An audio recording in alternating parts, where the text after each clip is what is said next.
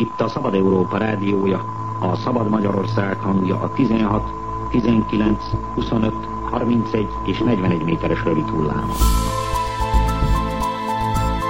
Archívum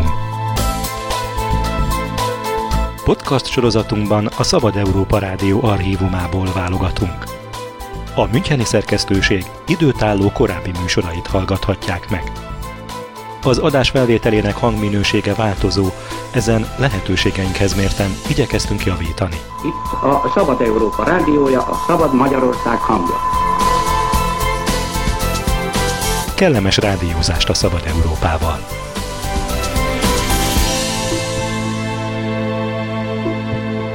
Most meghallgathatják a Szabad Európa Rádió 1992. július 5-én sugárzott műsorát. Interjú Kövér Lászlóval, a Parlament Honvédelmi Bizottságának akkori elnökével, a magyarországi biztonságpolitikáról. A riporter Szabó Béla. Kövér úr, a Nemzetbiztonsági Bizottságot egyfajta misztikum lengi körül. Gyakran tartanak zárt üléseket, így nagyon kevés információ kerül nyilvánosságra. Tulajdonképpen mivel foglalkozik a bizottság, és milyen témák kerültek például az elmúlt fél évben terítékre? Parlamenti bizottság feladata, jogszabályokkal nem körülírt jelen pillanatban, hiszen ismeretes, hogy nincs nemzetbiztonsági törvény egyelőre. Magukat titkosszolgálatok is még a német kormány idején utolsó hónapjaiban meghozott ideglenes szabályozás alapján működnek, tehát ilyen értelemben a bizottság a szokásjogi alapon nem működik. Minden esetre eddig leszámítva a 3 per 3-as törvényjavaslat előkészítéseként végzett eh, vizsgálódásait, amelyek ugye a, a 3 per 3-as eh, volt titkos eh, szolgálati szervek tevékenységére terjed ki. Ezt számított tehát az új szolgálatok költségvetését véleményezte. Ezeknek a módosító javaslatait tárgyalta meg, amelyeket a költségvetési törvényhez ide beteresztettek a képviselők. A benyújtott törvényjavaslatokat véleményezte az említett 3 per 3-as javaslatot a kormány által benyújtott törvényjavaslatot, de ugyanígy ezzel kapcsolatos más e, képviselői önálló indítványokat e, szintúgy, valamint a törvény adta kötelessége, hogy a igazságügyi minisztert beszámoltassa rendszeresen havonta egy alkalommal arról, hogy milyen titkosszolgálati eszközöket és módszereket engedélyezett az előző meghallgatása óta eltelt időszakban. Továbbá bizottság feladat körébe tartozik a miniszter kinevezése előtti meghallgatása, épp úgy, mint a, a szolgálatok főigazgatóinak kinevezés előtti meghallgatása. És tulajdonképpen ezeket a szolgálatokat a miniszteren, felügyelő minisztereken keresztül számoltatja be időről időre. A bizottság ezen kívül ismerkedik a területtel magával, tehát számtalan, illetve hát pontosabban több alkalommal tettünk látogatást a Nemzetbiztonsági Hivatal különböző objektumaival például. Mi az oka annak, hogy eddig nem született meg a nemzetbiztonsági törvény? Hát elsősorban én a parlament zsúfolt munka rendjére tudok hivatkozni. Természetesen a kormánynak van joga és lehetősége arra, hogy különböző javaslatok között súlyozzon, és eldöntse, hogy melyiket terjeszti be a parlament elé, és melyiknek kéri a tárgyalását, és melyikét nem azon lehet vitatkozni, és én vitatnám is, eh, hogy vajon a parlament elé csak a nemzetbiztonsági törvénynél fontosabb javaslatok kerültek volna. Én nem hiszem azt, és most nem akarok például felsorolást tenni, de azt hiszem, hogy számtalan törvényt lehetne említeni, eh, amelyet vagy a kormány saját hatáskörben rendeletileg helyettesíthetett volna, vagy pedig várhatott volna az adott törvény elfogadása. A nemzetbiztonsági törvény hiánya elég nagy bizonytalanságot okoz maguknak, ezeknek a szolgálatoknak a működésében is. Tehát e, ezekkel az emberekkel e, beszélgetve az a benyomása az embernek, hogy nagyon várják azt, hogy legyen egy világos, kiszámítható, áttekinthető szabályozás, amely alapján e, ők biztonsággal működhetnek és tájékozódhatnak, hogy milyen tevékenység minősül alkotmányosnak, és melyek azok a tevékenységek az ő területeken, amelyek már túlépik ezt a kor, korlátot milyen a Nemzetbiztonsági Bizottság kapcsolata a kormányjal, a kormánytagokkal? Hát nekünk eddig tulajdonképpen három miniszterrel volt kapcsolatunk. Ha hivatalból, úgy így mondjam, a két felügyelő miniszterrel, Fűr Lajossal illetve Gászécsi Andrással, illetve most jelen helyzet szerint Füzesi Tiborral lesz kapcsolatunk, illetve, amint említettem, az igazságügyminiszter rendszeresen meghallgatjuk. Tehát rajtuk keresztül érintkezünk a kormányjal. Én annyit tudok elmondani, hogy, hogy ezekkel a miniszterekkel a bizottság kapcsolata korrekt. A parlament napirendjére tűzte a képviselők átvilágítását célzó törvényjavaslatot. Most ez azt jelenti gyakorlatilag, hogy egy-néhány képviselőről esetleg kiderülhet, hogy a múlt rendszer titkosszolgálatával kapcsolatban áll, tehát ügynök volt gyakorlatilag. Mi erről az indítványról az ön véleménye? Az indítvány motivumai közül, hogyha az ember eh, között, hogyha az ember keresgél, akkor két dolgot e, tud előkaparni nagyon egyszerűen. Hát nyilván egyrészt a kisgazdapárton belüli e, belviszályokat. Én azt hiszem, hogy nem jár messze az igazságtól az a feltételezés, hogyha az ember arra gondol, hogy a kisgazdapárt környékén a 3 per 3-as ügyekkel kapcsolatos aktivitáshoz nem választható el a pártelnök személye körüli belvilongásoktól egyfelől. Másfelől pedig nyilvánvaló, hogy az is motiválja ezeket a képviselőket, hogy a 3 per 3-as törvényjavaslat vitája már elég hosszú ideje húzódik, és ezt szeretnék leszűkíteni egyelőre legalábbis a parlamenti képviselőkre, részint azért, hogy egy már átvilágított parlament hozzon csak hasonló szabályokat a társadalom egészére nézve, részben pedig azért, hogy ezen a lépésen minél előbb túl, túl legyünk. Én azt gondolom, hogy önmagában az alapötlet az helyeselhető, illetve elfogadható. Ugyanakkor én úgy látom, hogy ez a javaslat technikai megoldásait tekintve nem lép túl a kormány által beterjesztett 3 per 3-as javaslaton, sőt a Demszki hakféle javaslaton sem. És éppen ezért ezt sem tartom olyannak, amelynek elfogadás után ez végrehajtható is lenne. Tehát én ezt nem tartom egy jó javaslatnak. Valahogy ebbe az irányba kéne keresgélni, de ki kéne munkálni azokat az eljárási szabályokat, eh, amelyek alapján eh, ez a törvény mondjuk az alkotmánybíróság előtt megtámadhatatlan lesz, és végre is lehet majd hajtani. Most a gyakorlatban hogyan néz majd ki, hogyha tételezzük fel, hogy elfogadja a parlament a képviselők átvilágításáról szóló törvényt, gyakorlatilag akkor kihirdetik személyenként, hogy ki volt kapcsolatban a titkosszolgálattal, vagy hogyan történik majd ez? Hát éppen erről beszélek, hogy eddig egyetlen egy javaslat sincsen a parlament előtt, amely ezeket az eljárási szabályokat olyan részletességgel kimunkálta volna, hogy az ember világosan látna, hogy mi, mi lesz azután, miután ezt a törvényt elfogadta. Ez a javaslat, tehát a kisgazdaféle javaslat sem kivétel ez alól. Ugye, hogy felállítanának egy meglehetősen nagy létszámú bizottságot, amelyben e, többé-kevésbé paritásos alapon szerepelne az ellenzék, illetve a kormánypártok, és ezek e, egy minősített e, többséggel tudnának csak döntéseket elfogadni és aztán utána valóban szerint nyilvánosságra kéne hozni a érintettek nevét. Most azt gondolom eh, viszont, hogy itt többfajta probléma felvetődik. Eh, jelesül mondjuk a jogorvoslat lehetősége. Mi van akkor, hogyha az illető személy vitatja eh, dokumentumok hitelességét, vitatja azt, hogy a dokumentumok teljesek lennének, holott ő neki esetleg van tudomása arról, de nem tudja prezentálni, hogy voltak olyan dokumentumok, amelyek ellenkező megítélésre vezették volna a bizottságot.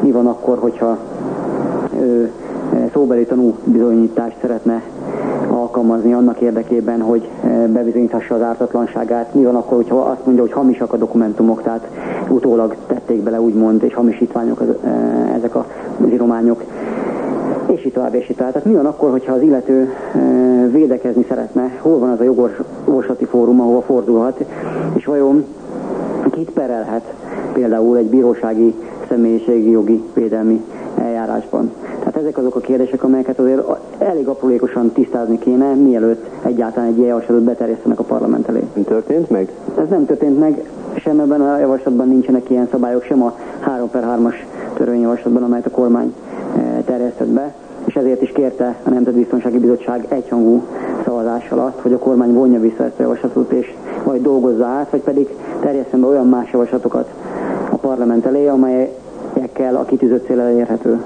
Egyébként mikor kerül a törvényhozás napirendjére, mikor kerülhet a törvényhozás napirendjére ez a, pa- a parlamenti képviselők átvilágításáról szóló törvényjavaslat? Senki sem tudja, mert a napirendre vétel az egy elég tág lehetőséget biztosít eh, arra, hogy mikor veszik tárcsolódatba, mikor vegyék tárcsolódatba a házbizottság tagja, illetve a ház elnöke.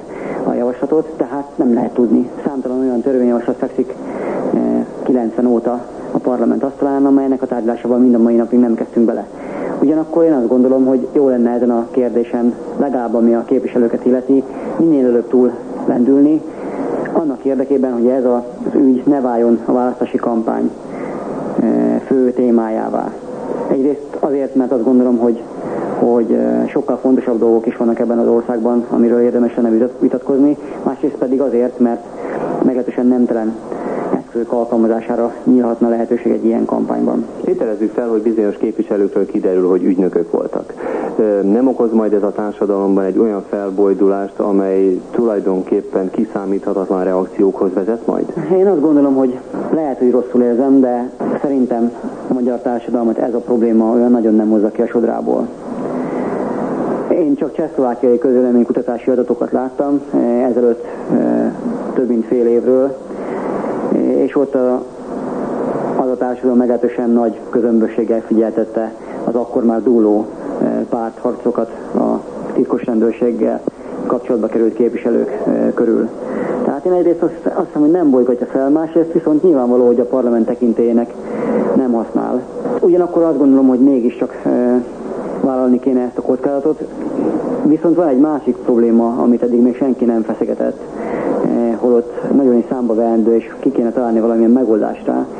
Mi van akkor, hogyha történetesen sikerül egy olyan megoldást kitalálni, amelyben minden párt beleegyezik, amelyet mindenki jogi szempontból is kifogástalannak tart, és aztán valóban kiderül néhány képviselőről, nem lehet tudni ugye, hogy mennyiről, hogy érintve volt a, a 3 per 3-as szervek működésében, és utána ezek a képviselők vagy lemondanak az erkölcsi nyomás hatására, vagy kilépnek a frakciójukból, de minden esetben akármelyik eh, döntést is hozzák meg, átrajzolhatják a parlamenti erőviszonyokat. Tehát a jelenleg meglévő nem túl vastag kormányzati többség adott esetben kisebbségi alakulhat át.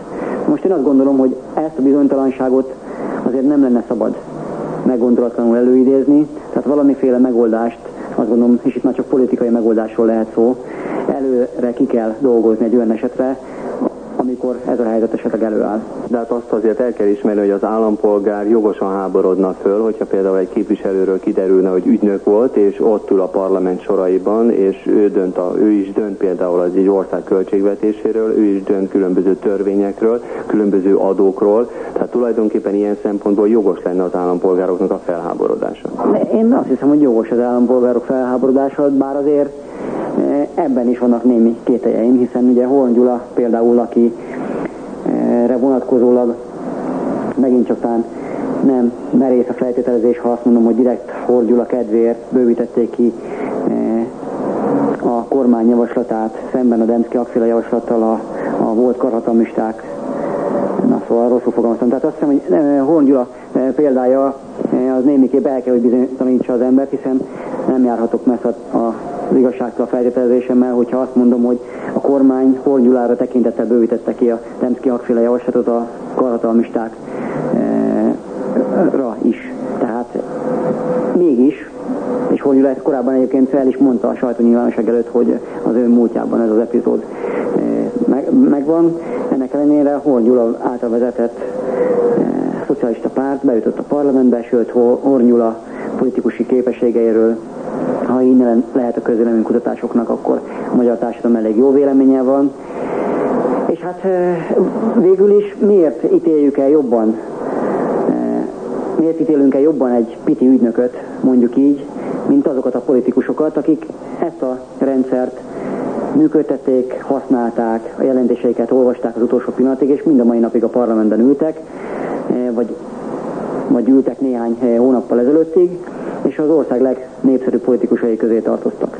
Tehát én azt hiszem, hogy egy kis következetlenség lenne, hogyha eh, most kiderülne néhány emberről, hogy valamilyen kényszerítő ok vagy mások miatt eh, vállalt ilyen istelen eh, működést, és őket nagyobb megvetés elfogadná a társadalomban, mint azokat, akik fölülről irányították ezt az egész rendszert. Nem gondolja azt, hogy ennek a témának a felvetése, tehát a 3 per 3-as ügynöklista, illetve a parlamenti képviselők átvilágításának időnkénti köztudatba dobása nem azt a célt szolgálja, hogy különböző dolgokról, tehát súlyosabb dolgokról elvonja a lakosságnak a figyelmét? Én alkalmasnak tartom az ilyen típusú kérdéseket, botkányokat arra, hogy fontosabb kérdésekről elterelje a figyelmet. Ugyanakkor meg kell, hogy egyezzem, és ez lehet, hogy nem lesz egy népszerű kijelentés a, a részemről, ebben a felelőssége a magyar sajtónak is megáll. Tehát Magyarországon a közvélemény figyelme nem úgy magától terelődik valamire, hanem a sajtó által.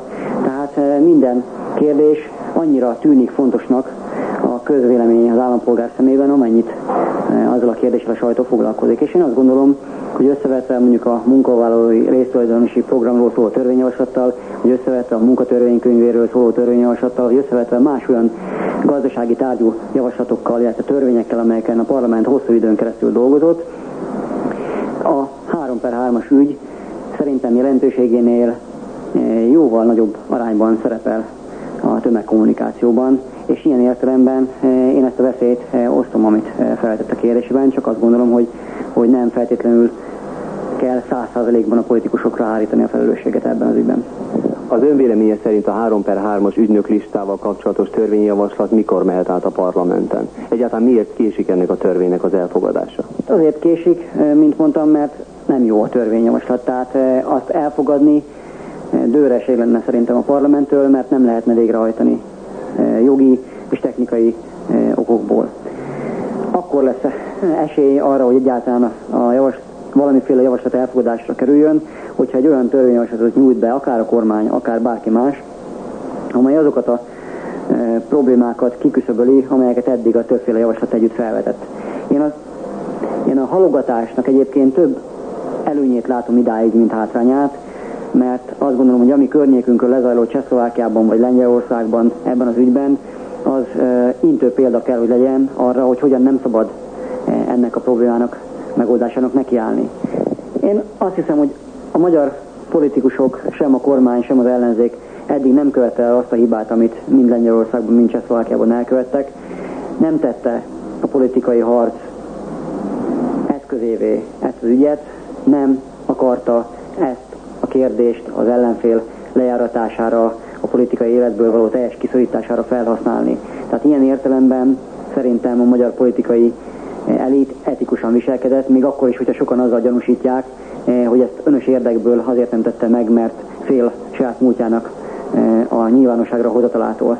Tehát én ezt a legnagyobb hibát, amit eh, a szomszédban elkövettek, azt ebben, ebben látom, és azt gondolom, hogy az morálisan többet ártott a csehszlovákiai és lengyel politikai életnek, a, a csehszlovák és lengyel parlament megítélésének az a botrány, ami e körül volt, mint az a halogatás, amelyet eddig a magyar parlamenttől lehetett tapasztalni.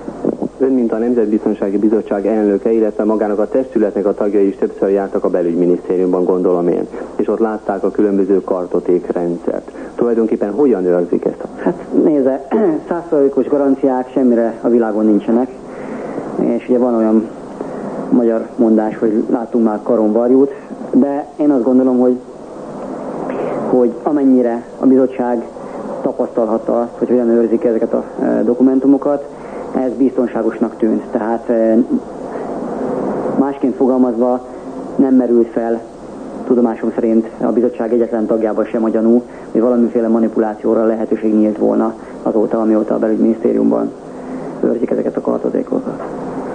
Mégis hogyan képzeljük el ennek a kartozékrendszernek az őrzését? Tehát van egy hatalmas nagy páncélterem, valakinél van a kulcsa, tehát hogyan képzeljük el?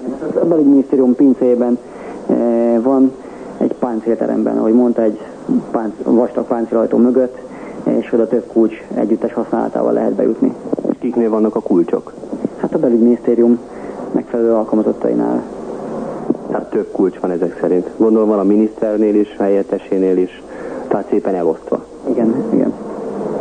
Elképzelhetőnek tartja, hogy a frakción belül, már a Fidesz frakción belül valakiről kiderüljön például, hogy ügynök volt? Erre a kérdésre nem szívesen válaszolok, mert nem tartom elképzelhetőnek természetesen.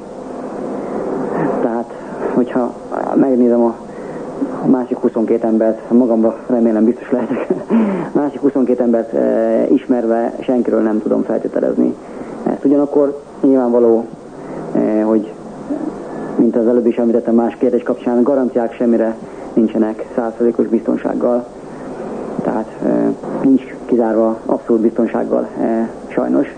De erre azt tudom mondani, amit már egyszer máshol nyilatkoztam, hogy én nem tartom a pártokra nézve morálisan terhelőnek azt, hogyha a soraiban vannak olyan emberek, akiket korábban a 3 per 3-as ügyosztály beszervezett. Méghozzá azért nem, mert nyilvánvalóan, hogy az előző rendszer végnapjaiban annak a politikai rendőrsége a számára ellenségként kezelt szervezetekbe épített be embereket információszerző eh, vagy manipulációs célzattal.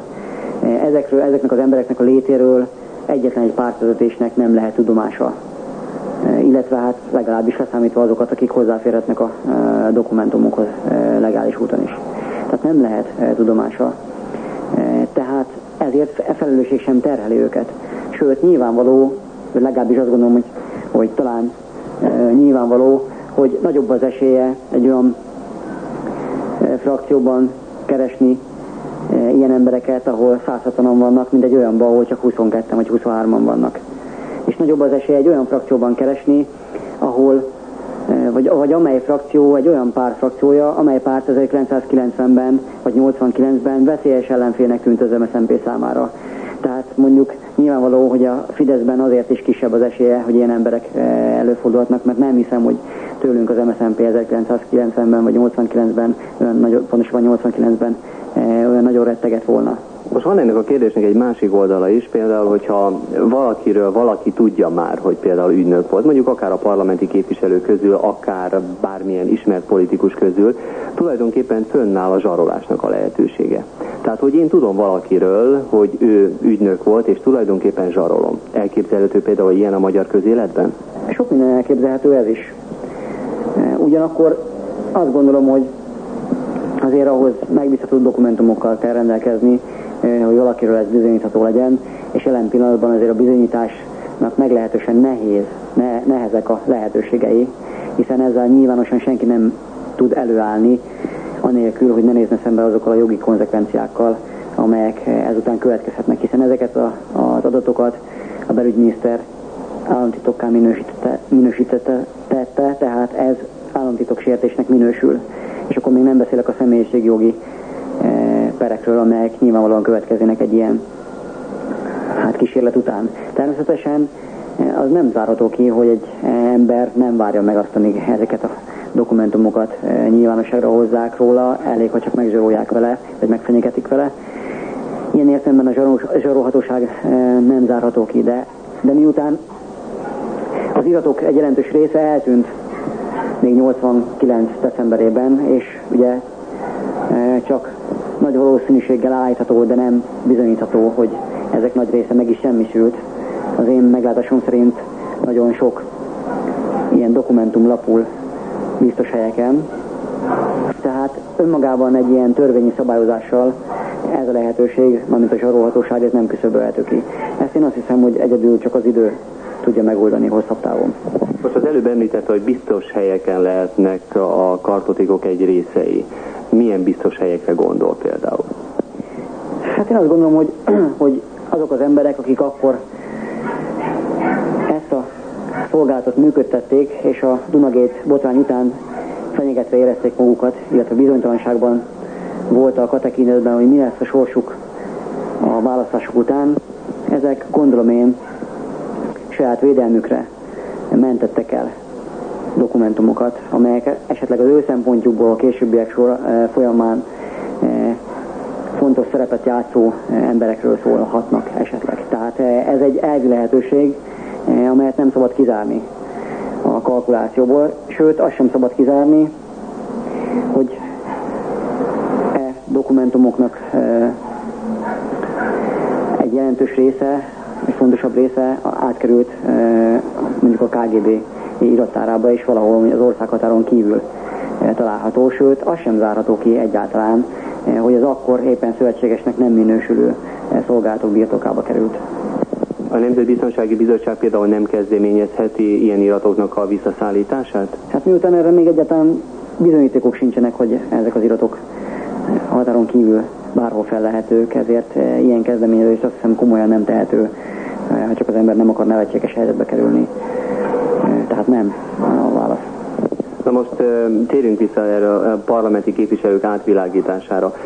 Nem alakulhat ki például olyan helyzet, hogy ez az egész törvénynek az elfogadása végül is kölcsönös vádaskodásokba torkollik majd. Tehát, mint ahogy említette, hogy valakiről kiderül, hogy ügynök volt, valaki ezt vitatja, ő visszautasítja, tehát tulajdonképpen a parlamentnek a tekintélye mindenképpen csökken. Igen, ezzel egyetértek, ennek a veszélye fennáll. Ezért a lehető legcivilizáltabb módon kellene ezt ügyet kezelni, és ezért tartom elengedhetetlennek azt, hogy a hat parlamenti párt konszenzussal fogadjon el egy ilyen törvényt. Tehát, hogy ez a vádaskodás elkerülhetetlen, hiszen azok az emberek, akik érintve lesznek, nyilvánvalóan sarokba szorítva érzik majd magukat, és úgy védekeznek, ahogy e, éppen erejüktől telik, de legalább azt meg kell akadályozni, hogy ez a fajta vádaskodás, ez a pártok közötti harc eszközévé is válhasson. Na most ő említette, hogy hatpárti egyetértés kellene ebben a témában is. Nem képzelhető az el például, hogy a kormánypártok bizonyos feltételekhez kötik, mondjuk más engedményekhez kötik az ő egyetértésüket? Ez egy feltételezés, miután még nem jutottunk el oda, hogy leülhetünk volna egyezkedni egymással, ezért erre semmi konkrétabbat nem tudok mondani. De gondolom a lehetőség nem kizárt. Gondolok én itt például a média ügyre hogy eh, mondjuk a kormánypártok esetleg eh, kérnének olyan, olyan feltételeket, amelyekkel ők viszont egy másik ügyben konszenzusra tudnának lépni a többi párttal, az ellenzéki párttal. Ez nem képzelhető el? Hát azért nehezen szerintem, mert nem úgy áll a dolog, hogy itt eh, a kormány tesz engedményeket az ellenzéknek, és a kormány van olyan pozícióban, hogy adni tud valamit. Én azt gondolom, hogy ha valami ben, valamilyen kérdésben, akkor ebben a kérdésben e, szerintem a kormány koalíciónak elemi érdeke, hogy az ellenzékkel megegyezésre jusson, és mindenféle feltétel nélkül kellene erre törekednie. Egyébként milyen a kapcsolatuk eh, a Nemzetbiztonsági Bizottságon belül a kormánypártiakkal? Hát talán abból valami kiderülhetett, eh, hogy említettem, hogy a kormánynak, pontosabban Antal miniszterelnök úrnak ért levelet, egyhangú szavazással fogadta el a bizottság, és én miután más bizottságok munkájában is eh, hosszabb, rövidebb ideig részt vettem, ezért van némi összehasonlítási alapom, és azt mondhatom, hogy a parlamenti átlaghoz képest ebben a bizottságban messze nagyobb a konszenzusta, kompromisszumra való hajlandóság és törekvés, mint máshol. Ön hogyan ítéli meg a parlament első fél évi munkáját? Azt gondolom, hogy mutatkoznak azok a jelek, amelyek az emberek kifáradásával függenek össze, tehát egyfajta, nem egyfajta, szóval a, a, a kimerültség vészes elejé mutatkoznak szerintem a, a parlamenten, külön-külön a személyeken is, és nyilvánvalóan az összességében, mint, mint egy kollektívumon is felfedezhetők ezek a jelek. Ezért én azt gondolom, hogy hiányzik az a fajta erő és energia a parlamentből, a pártokból és a képviselőkből, amely még 90-ben, 91-ben tapasztalható volt. Idegileg, fizikailag, és azt hiszem egy kicsit morálisan is belefáradtnak tűnik ez a társaság abba az egyébként szerintem iszonyatos munkába, amit két év alatt elvégzett. Ami a minőségét illeti ennek a munkának, ott szerintem számos jogos kritika vethető fel. Nem biztos, hogy a megfelelő törvények kerültek, javaslatok kerültek a parlament elé, és megfelelő törvényeket fogadott el a parlament. Nem biztos, hogy fontossági sorrendet sikerült megtalálnia. Itt azonban én a parlamentről elhárítanám a felelősséget, és egyértelműen a kormányra eh, szeretném hárítani, hiszen a kormány van abban a pozícióban, hogy a parlament munkáját meghatározza, annak ütemét, eh, tárgyát. Meddig tart még ez a törvénykezési dömping?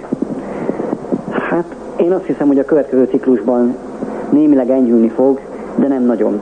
Tehát a következő ciklusban szerintem még nem fog úgy, úgy működni a magyar parlament, mint ahogy konszolidált normális demokráciákban.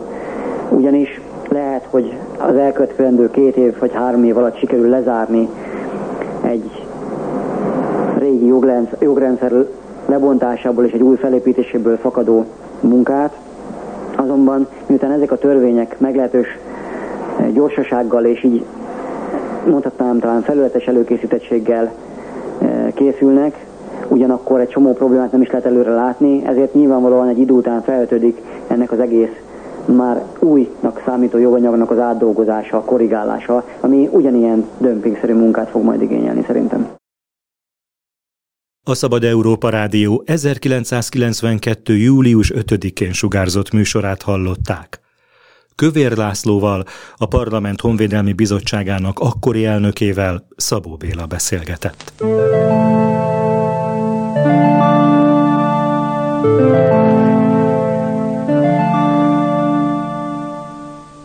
Az eredeti felvételt az Országos Széchenyi Könyvtár történeti fénykép és interjútára őrzi és bocsátotta rendelkezésünkre. Thank.